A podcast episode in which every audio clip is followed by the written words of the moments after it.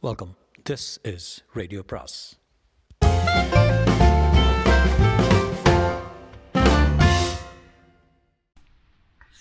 அனைவருக்கும் அன்பு வணக்கம். சாண்டில் கடற்புறா பாகம் மூன்று அத்தியாயம் நாற்பத்தி ஒன்று.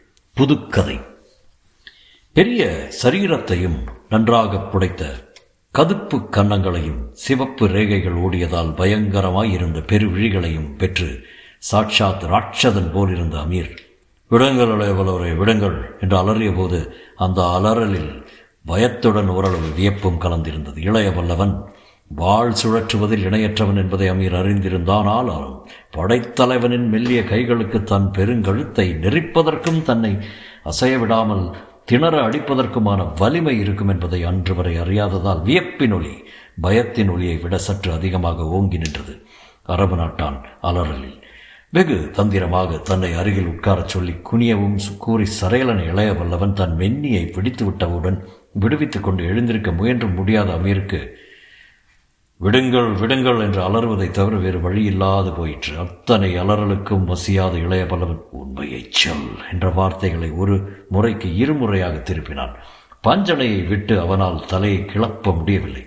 ஆனால் படுத்தவாறே இரும்பு பிடியில் அமீரை திணற வைத்து வேலினும் கூர்மையான தன் விழிகளை அரபு நாட்டான் பெருவிழிகளுடன் உற வாட விட்டான் படைத்தலைவன் உண்மை சொல் என்ற வார்த்தைகள் உதடுகளிலிருந்து உதிர்த்த போது உதிர்ந்த போது மிகுந்த கடுமையுடன் உதிர்ந்தன. இளையபல்லவரின் பார்வையில் இருந்த கண்டிப்பையும் சொற்களில் இருந்த கடுமையையும் கவனித்த அமீர் தன்னால் பேச முடியவில்லை என்பதை குறிப்பிட தன் ஒரு கையால் நெஞ்சு குழியை தொட்டு காட்டினான். அந்த குறிப்பை உணர்ந்த இளைய பல்லவனும் மெல்ல தன் பிடியை தளர்த்தி தொண்டையிலிருந்து சொற்கள் லேசாக வர வழிவிடவே சற்று சிரமத்துடன் கூறினான் அமீர். நடந்ததை சொல்கிறேன் விட்டுவிடுங்கள். என்று இளைய வல்லவன் தன் கைகள் இரண்டையும் அமீரின் கழுத்திலிருந்து நீக்கிவிட்டு தலை மிகவும் கனத்ததால் அதன் மீது ஒரு கையை வைத்து அழுத்தி கொண்டு சொல் அமீர் என்று உத்தரவிட்டான். அமீர் சற்று தன்னை சரிப்படுத்திக் கொள்ள பஞ்சனையில் ஒரு முறை லேசாக அசைந்து உட்கார்ந்தான். பிறகு இரு கைகளாலும் தொண்டையை சிறிது தடவி பிடித்துக்கொண்டு கொண்டான். அத்துடன் அப்பா என்ன முரட்டு கைகள் உங்களுக்கு? என்று ஆச்சரியத்துடன் சொல்லவும் செய்தான். இளைய பல்லவன் இதழ்களில் மெல்ல புன்னகை உதயமாயிற்று. முரடர்களுக்கு முரட்டுத்தனம் தான் புரியும் அமீர் என்று சுட்டியும் காட்டினான் படைத்தலைவர் புரிகிறது என்பதற்கு அறிகுறையாக தலையை அசைத்த அமீர் இளையபல்லவரை நோக்கி நான் அனபாயரை நேற்று இருமுறை சந்தித்தேன் என்று கூறிவிட்டு மேலே விஷயத்தை சொல்ல தயங்கினான். அந்த தயக்கத்தை கவனித்த இளைய பல்லவன் அதன் காரணத்தை ஊகித்து கொண்டான். ஆனால் தன் ஊகத்தை பற்றி ஏதும் சொல்லாமல் இருமுறையா என்று ஆச்சரியத்துடன் கேள்வி ஒன்றை பேசினான் ஆம் இருமுறை என்றான் அமீர். மேலும் தயக்கத்துடன். இருமுறை வந்தும் என்னை ஏன் சந்திக்கவில்லை? என்று வினவினான் இளையவல்லவன் இரண்டாம் முறை சந்தித்தேன் என்று இழுத்தான் அமீர். அந்த இரண்டாம் முறை எது என்பது இளையவல்லவனுக்கு நன்றாக புரிந்தே இருந்தபடியால் நான் மயக்கமாய் இருந்தபோது சந்தித்தது இரண்டாம் முறையா? என்று வினவினான். ஆம் அமீரின் பதில் சட்டென்று வந்தது இம்முறை. அப்பொழுது நான் அனபாயர் அறையில் அவர் பஞ்சனையின் பக்கத்தில் உள்ள பஞ்சனையில் படுத்திருந்தேனா? ஆம் நீயே பார்த்தாயா? ஆம் என் இரு கண்களால் பார்த்தேன். பிறகு இரண்டு மாலுமிகளை வரவழைத்து என்னை தூக்கி கொண்டு இங்கு வந்து விட்டாய். அப்படித்தானே? இதற்கு அமீர் சொன்ன பதில் பெரும் வியப்பை அளித்தது இளைய பல்லவனுக்கு. இலை என்று பதில் கூறினார் அமீர். இளைய பல்லவன் இவைகள் ஆச்சரியத்தால் நுதலின் மேற்புறத்தை நோக்கி எழுந்தன. இல்லையா? என்ன இல்லை? என்று கேள்வியின் கேள்வியிலும் வியப்பின் ஒளி நன்றாக தெரிந்தது. மாணவிகளை வரவழைத்து நான் தங்களை தூக்கி கொண்டு வந்ததாக குறிப்பிட்டீர்களே அது இல்லை என்று கூறினான் அமீர். அப்படியானால் மாலுமிகள் என்று கேட்க முயன்ற இளைய பல்லவன் சொற்களை இடையிலேயே வெட்டிய அமீர் மாலுமிகளை நான் வரவழைக்க தேவையில்லை என்னுடன் இருவரை அழைத்து கொண்டே வந்திருந்தேன் என்றான். உண்மை மெல்ல மெல்ல விரிந்தது விளையபல்லவன் புத்தியில். முன்னேற்பாட்டுடனேயே அனபாயரை சந்தித்தாயா? என்று கேட்டான் இளையபல்லவன் ஆம் நான் மயக்கமாக இருப்பேன் என்று உனக்கு முன்கூட்டி தெரியுமா? தெரியும். இளவரசர் அறையில் இருப்பேன் என்பதும் தெரியும். மயக்கமாய் இருப்பேன் என்பதும் தெரியும். ஆம் தெரியும் என்றான் சற்று சங்கடத்துடன் அமீர். எப்படி தெரியும்? இளையபல்லவன் கேள்வி கோபத்தின் சாயை பூர்ணமாக தெரிந்தது. அமீரின் பெருவழிகள் சிறிது சங்கடத்துடன் இளையபல்லவனை நோக்கி நோக்கின. பிறகு தயங்கி தயங்கி உதிர்த்தன உதிர்ந்தன. அமீரின் பெரு உதடுகளிலிருந்து சொற்கள். முதல் தடவை நான் அனபாயரை சந்தித்தேன் அல்லவா? என்று வினவினான் தயக்கத்துடன் அமீர். ஆமாம் சந்தித்தாய் என்றான் இளையவல்லவன் விஷயத்தை ஊகித்து கொண்ட தோரணை அப்போதே தீரணமாயிற்று தீர்மானமாயிற்று என்று அமீர் தயங்கினான். எது? நீங்கள் மயக்கமடைய வேண்டும் என்பது. அப்படியா? ஆம் யார் செய்தது அந்த தீர்மானத்தை? ஆனபாயர் இளையபல்லவன் பார்வையில் திடீரென்று உஷ்ணத்தின் ஒழிப்பு அளிச்சிட்டது. அதற்கு நீ உதவினாய். என்று இளையபல்லவன் குரலில் பெரும் சீற்றம் இருந்தது. ஆம் என்று ஒப்புக்கொண்ட அமீர் மெல்ல பஞ்சனை முகப்பில் இருந்து எழுந்து நின்று கொண்டு இளையபல்லவனை நோக்கி இஷ்டமில்லாமல் கூரை மீது கண்களை துழாவ விட்டான். எப்படி உதவினாய்? என்று எழுந்தது இளையபல்லவன் கேள்வி. மீண்டும் சீற்றத்துடன் அமீர் தனது இரு கைகளையும் பின்னால் கட்டிக்கொண்டு சிறிது நேரம் அந்த அறையில் உலாவினான்.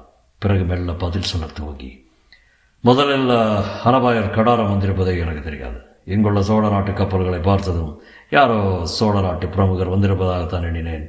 குடவர்மனின் அரண்மனை சென்ற பின்புதான் இளவரசர் வந்திருப்பது எனக்கு தெரியும் என்றான். இதற்கு இளைய பல்லவன் பதில் ஏதும் சொல்லவில்லை. அமீரை மேற்கொண்டு சொன்னான். அனபாயரை கண்டதும் எனக்கு பெரும் வியப்பாக இருந்தது. எதையும் ஊகிக்கும் திறன் வாய்ந்த அனபாயர் என் வியப்பை வினாடி நேரத்தில் ஊகித்தார். ஆகவே தாம் ஸ்ரீவிஜயம் வந்துள்ள காரணத்தை நான் கேட்காமலே விளக்கினார். தமது திட்டங்களுக்கு சோழ நாட்டு அபிலாஷைகளும் நிறைவேற வேண்டுமானால் உங்களை அஷ்யமனைக்கு அழைத்து செல்ல வேண்டும் என்றும் கூறினார். அவர் உத்தரவுக்கு நீங்கள் மாறுதல் சொல்ல மாட்டீர்கள் என்று கூறினார். கூறினேன் எங்கள் இருவரும் சந்தித்த போது நடந்த விஷயங்களை விவரித்தார். அவர் அப்புறம் இந்த இடத்தில் சற்று நிதானித்தார் ம் சொல் என்றார் இளையபல்லவன் முழு உண்மையை அறிய விரும்பி. அனபாயரின் உதவியை நாடினார். என்ன உதவியை நாடினார்? உங்கள் இஷ்ட விரோதமாகாவது அக்ஷயமணிக்கு கொண்டு செல்ல வேண்டும் என்றார் அதற்கு இருவரும் வழிவகுத்தீர்களாக்கும். இருவரும் என்று சொல்வது தவறு. அனபாயரே வழியை சொன்னார். என்ன வழியோ? உங்களுக்கு சில மணி நேரம் மயக்கம் தர மருந்து ஏதாவது இருக்கிறதா என்று வினவினார். இதை கேட்ட இளையபல்லவன் விழிகளில் கோபத்துடன் வியப்பு மொழிவிட்டது உன்னை ஏன் கேட்டார் அவர்? நீ என்ன வைத்தியனா? என்று கேட்டான் கேள்வியில் வியப்புரைத்தது அமீர் முகத்தில் மெல்ல உவகை விரிந்தது. அதில் பெருமையும் கலத்திருந்தது. நான் அரபு நாட்டான் என்பதை மறந்துவிட்டீர்கள் போல் இருக்கிறது என்றான் அமீர் குரலில் விஷமம் லேசாக துடிக்க. அரபு நாட்டுக்கும் நீ வைத்தியனாவதற்கும் என்ன சம்பந்தம்? அரபு நாட்டில் வளர்ந்திருக்கும் வைத்தியம் வேறெந்த நாட்டிலும் கிடையாது. ஓஹோ!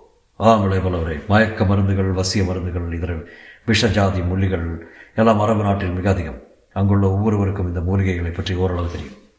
நீயும் அதில் வல்லவனா? வல்லவன் என்று சொல் மிகவும் பொருத்தம் அப்படியா? வியாதியை அகற்றும் வைத்தியத்தில் எனக்கு அவ்வளவு பரிச்சயம் இல்லை என்ற அமீர் விஷயமாக விஷமமாக புன்முறுவல் செய்தான். வியாதியை கொடுக்கும் வைத்தியத்தில் நீ நிபுணன் போலிருக்கிறது என்று வினவினான் இளையவல்லவன் நிகழ்ச்சியுடன். ஆம் இளையவனவரே அரை நிமிஷத்தில் தீர்த்துவிடக்கூடிய விஷத்திலிருந்து அரை நிமிஷம் வரை மயக்கம் தரும் விஷம் வரையில் கையில் இருக்கிறது என்றான் அமீர் குதூகலத்துடன். அதில் அதை எனக்கு கொடுத்திருக்கிறாய்.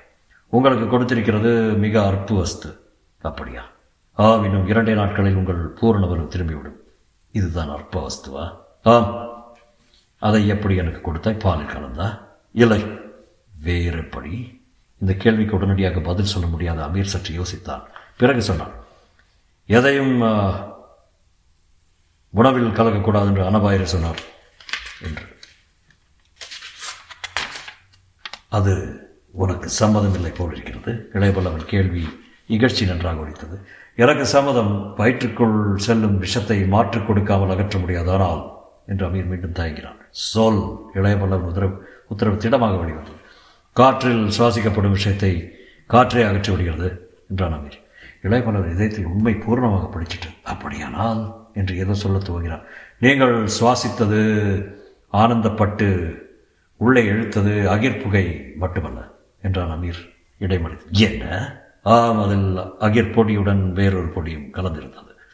உண்மை வெளிப்படுத்திய அமீர் தலையை குடித்து கொண்டார். அதுவரை இளையவல்லவன் முகத்திலிருந்து வியப்பு மறைந்தது கோபம் கூட மறைந்து விட்டது. மெல்ல மெல்ல பூர்ணமாக வெறுப்பும் கசப்பும் உதவாயின இளையவல்லவன் முகபாவம் மாறிவிட்டதை கவனித்தான் அமீர். அதற்கு காரணமும் அவனுக்கு வெட்ட வெளிச்சமாக தெரிந்தது. ஆனாபா என் உத்தரவுக்கு கட்டுப்பட்டு உடந்தையாயிருந்து தன்னை கடல் புறாவுக்கு கொண்டு வந்து விட்டதை இளையபல்லவன் விரும்பவில்லை என்பதை சந்தேகம் புரிந்து கொண்டான் அமீர். இருப்பினும் பூரண திட்டத்தை வெட்ட வெளிச்சமாக்கிவிட தீர்மானித்த அந்த அரபு நாட்டு மாலுமி உங்கள் அறையில் அகிர்புகையுடன் அதன் மனத்தை கெடுக்காத மயக்கப்பொடியை போட்டு விடுவதாகவும் கூறினார். அனுபாயர் மயக்கமடைந்து உங்களை தன் அறைக்கே கொணர்ந்து விடுவதாகவும் அங்கிருந்து உங்களை கடற்புறாவுக்கு கொண்டு சென்று அக்ஷயமுனைக்கு மரக்கலத்தை செலுத்தவும் உத்தரவிட்டார் இளவரசர். அதன்படிதான் சகலவும் நடந்தது என்றான். இளைய பல்லவன் அதற்கு மேல் சிந்தனையில் ஆழ்ந்தான். ஏதேதோ எண்ணங்கள் அவன் புத்தியில் வலம் வந்தன. அவற்றின் காரணமாக பல வினாடிகள் மௌனமையை சாதித்த இளைய பல்லவன் கடைசியில் கேட்டான். ஒரு சந்தேகம் அமீர் என்று. அமீரின் நிலை பெரிதும் சங்கடமாயிருந்தது. இளைய பல்லவன் என்ன கேட்கப் போகிறான் என்பதை முன்கூட்டி ஊகித்துக் கொண்டான் அவன். ஆகவே படைத்தலைவன் அமீர் நீ யாருக்கு உபதலைவன்? என்று வினவியது எந்த விதத்தில் வியப்பை அளிக்கவில்லை அவனுக்கு. உங்களுக்கு தான் என்று சர்வசாதாரணமாகவே பதில் சொன்னது அமீர். தலைவனுக்கு எதிராக உபதலைவன் சதி செய்வது கடல் பிராந்தியத்தில் அனுமதிக்கப்படுகிறதா? என்று இரண்டாவது கேள்வியும் வீசி நான் படைத்தனும் இல்லை அமீரின் பதில் உறுதி இருந்தது சதி செய்வதற்கு தண்டனை? என்னவென்பது எனக்கு தெரியும். கப்பல் மரத்தண்டிலேயே கட்டி தூக்கி விடுவார்கள். இளையபல்லவனின் அடுத்த கேள்வி பயங்கரமாக இருந்தது உனக்கு அந்த தண்டனை விதித்தால் என்ன? என்று கேட்டான் இளையபல்லவன் விதித்தால் ஏற்க தயாராக இருக்கிறேன் அமீரின் பதிலில் சந்தேகம் எதுவில்லை தயாராக இருக்கிறாயா ஆம். உயிரின் மீது உனக்கு ஆசை இல்லையா? எப்பொழுதும் அதை ஒரு பொருட்டாக நான் கருதியதில்லை. அமீர் இதை மிகச் திடமாக சொன்னான். அத்துடன் மேலும் கூறினான். உங்களை அறியும் முன்பே நான் அனவாயரை அறிவேன் கலிங்கத்தில் அவர் என்னை காப்பாற்றிய முறைகள் பல. தன் உயிரை கூட லட்சியம் செய்யாமல் பலமுறை காத்திருக்கிறார். வாணிபத்தில் எத்தனையோ முறை உதவி இருக்கிறார். அவர் கட்டளைக்கு படியாத அமீர் உயிர் வாழ தகுதியற்றவன். அவர் கட்டளையின் விளைவாக இந்த உயிர் போகுமானால் அதை பற்றி எனக்கு பெருமைதான் நினைவல்லவரே என்று அமீரின் சொற்கள் மிகுந்த உணர்ச்சியுடன் உதிர்ந்தன. அவன் உணர்ச்சியையும் உறுதியையும் கண்ட இளையபல்லவன் பெரும் பிரமிப்படைந்தான் என்னை தூக்கிலிடுவதானால் இடலாம் என்று பட்டென்று முகத்தில் அடித்தாற்போல் கூறிவிட்டு அமீர் வெளியே சென்றது. அளவிட முடியாத ஆச்சரியத்தை அளித்தது அவனுக்கு. அடுத்த இரண்டு நாட்கள். காஞ்சனாதேவி கண்டியத்தேவன் இருவரையும் தவிர வேறு யாருடனும் பேசாமலும் சிந்தையினில் சிந்தனையிலுமே கழித்தான் இளையவல்லவனானால் மூன்றாவது நாள் கடல்புறாவின் தளத்துக்கு உலாவ வந்தபோது இளையவல்லவன் பழைய இளையவல்லவனாகவே காட்சியளித்தான். பழைய கதையை அறவே மறந்துவிட்டதாக தோன்றியது அனைவருக்கும். ஆனால் அமீரின் மனத்தில் மட்டும் பெரும் சந்தேகம் எழுந்திருந்தது. இளைய பல்லவன் இதையும் மறக்கக்கூடியவன் அல்ல என்பதையும் அவன் மனத்தில் ஏதோ யோசனை உருவாகியிருக்க வேண்டும் என்றும் சந்தேகித்தான் அமீர். அந்த சந்தேகம் ஊர்ஜிதமாவதற்கு வேண்டிய அறிகுறிகள் மெல்ல மெல்ல தோன்றவும் தொடங்கின.